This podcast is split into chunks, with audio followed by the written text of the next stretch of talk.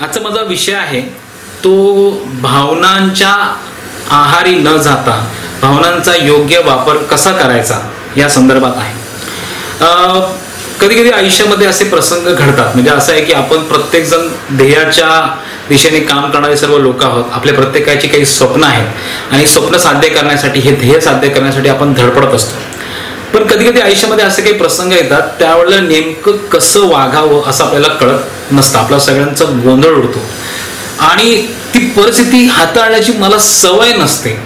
आणि नेमकं तर करू काय हे मला कळत नसतं. अशा वेळेला नेमकं कसं वागायचं? आता नुकतंच ना मी एक मोठा चार दिवस एक कॅम्प होता. त्या कॅम्पमध्ये मी प्रवेश घेतला होता आणि त्या कॅम्पमध्ये मला खूप काही गोष्टी शिकायला मिळाल्या. आणि तिथे ह्या एका विषयावर ना आमचे जे सर होते त्यांनी खूप चांगला एक विचार मांडला आणि त्यांनी जो विचार मांडला ना मला तो एकदम असा लख प्रकाश टाकण्यासारखा होता? तो तुमच्याशी शेअर करायचा आहे. की असा एखादा जेव्हा प्रसंग घडतो जेव्हा आपला गोंधळ उडतो म्हणजे आपण थोडक्यात म्हणूया की आपला केवस होतो. यु नो आपल्याला काहीच कळत नसतं. हे सर्व कशामुळे घडतं?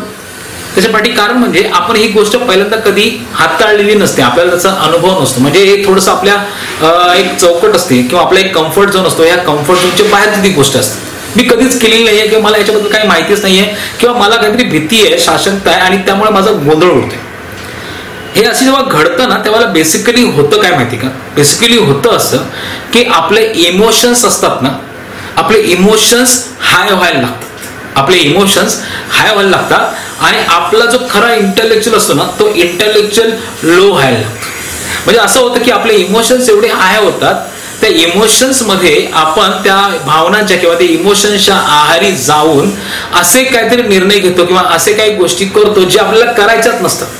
पण होतं असं की त्यावेळेला आपले इमोशन्स एवढे हाय असतात मग आपण ती गोष्ट टाळण्यासाठी किंवा त्या गोष्टीपासून लांब जाण्यासाठी आपण एकतर पळ काढतो म्हणा किंवा त्याच्यापासून स्वतःला वेगळ्या करून घेण्याचा प्रयत्न करतो. ओके आता असं आहे की हे जर असं आपण केलं तर आपल्याला हवा तो रिझल्ट नाही मिळणार. बरोबर आहे? आणि थोडक्यात आपण आयुष्यामध्ये जे करायचं ठरवलंय ते साध्य करताना आपल्याला अनेक अडथळे येऊ शकतात. कारण अनेक असे प्रसंग घडणार.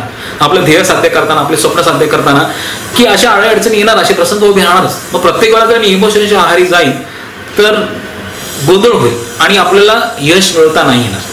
आता असं आहे की ज्यावेळेला आपले इमोशन्स हाय होतात आपला इंटेलेक्च्युअल लो होतो तर खरं म्हणजे झालं असं पाहिजे त्यावेळेला की आपला इंटेलेक्च्युअल खऱ्या अर्थाने हाय व्हायला पाहिजे आणि इमोशन्स आपले लो व्हायला पाहिजे.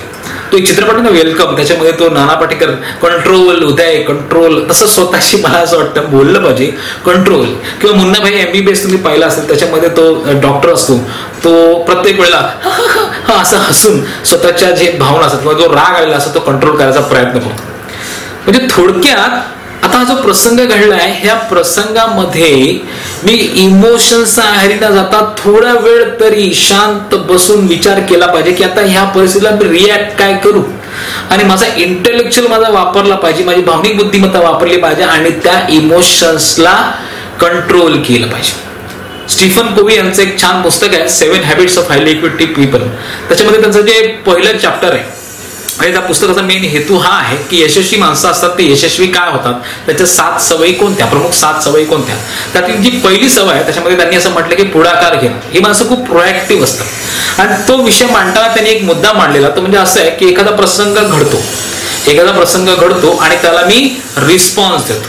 प्रसंग घडला त्याला मी रिस्पॉन्स दिला. पण त्याच्यामध्ये काहीतरी आहे. त्याच्यामध्ये आहे ते निवडण्याचं स्वातंत्र्य. म्हणजे ह्या जो प्रसंग घडला त्याला आपण म्हणतो की हे ही माझी नॅचरल रिॲक्शन आहे. ही माझी उत्स्फूर्त प्रतिक्रिया आहे.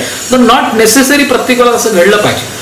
हे जे काही घडणार आहे ते काय रिॲक्शन द्यायची काय रिॲक्ट व्हायला पाहिजे काय प्रतिसाद द्यायला पाहिजे हे ठरवण्याचे अधिकार माझ्याकडे आहे म्हणजे हे निवडण्याचं स्वातंत्र्य माझ्याकडे आहे. म्हणजे थोडक्यात मला माझ्या इमोशन्सला कंट्रोल केलं पाहिजे आणि माझा इंटेलेक्च्युअल वापरला पाहिजे जी माझी मनाची माझी बुद्धिमत्ता आहे त्याच्यानंतर भावनिक बुद्धिमत्ता आहे किंवा माझी जी समज आहे किंवा माझ्यावर आतामध्ये जे चांगले संस्कार झाले त्या संस्कारांचा दाखला घेऊन मी त्या प्रसंगी कसं वागलं पाहिजे हे मी शोधलं पाहिजे.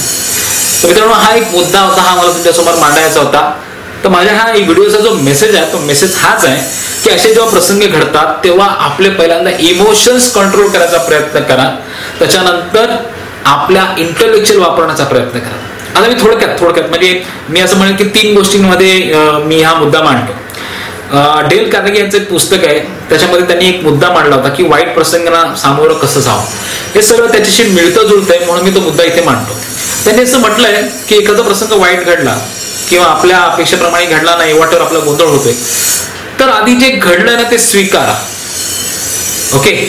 आधी जे घडलंय हा ते स्वीकारा. ओके? आणि ते स्वीकारल्यानंतर आणखीन काय वाईट घडू शकतं ते पहा.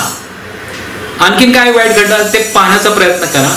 आणि त्याच्यातून देखील आणखीन चांगलं काय घडू शकतं ते शोधण्याचा प्रयत्न करा.